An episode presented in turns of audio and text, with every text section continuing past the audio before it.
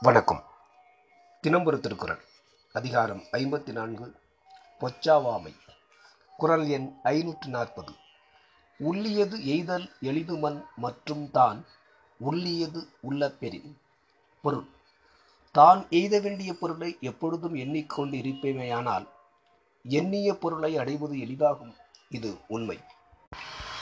விளக்கம் மறவாது பலகாலம் ஒரு பொருளை அடைய வேண்டும் என்ற எண்ணம் நிலைத்து இருக்குமானால் அவன் அதனை அடைந்தே தீருவான். மறதி இல்லாமல் உறுதியும் இருக்குமானால் எய்த முடியாத பொருள் ஒன்றுமில்லை. நினைப்பின் வழி மனிதன் வாழ்கிறான் என்ற உண்மை அறிந்து அடைய கருதிய லட்சியத்தை இடையறாது நினைத்து வழிவகுத்து உறுதியாகச் செய்து லட்சியத்தை அடைவானாக என்று கூறுகிறார் திருவள்ளுவர். நன்றி.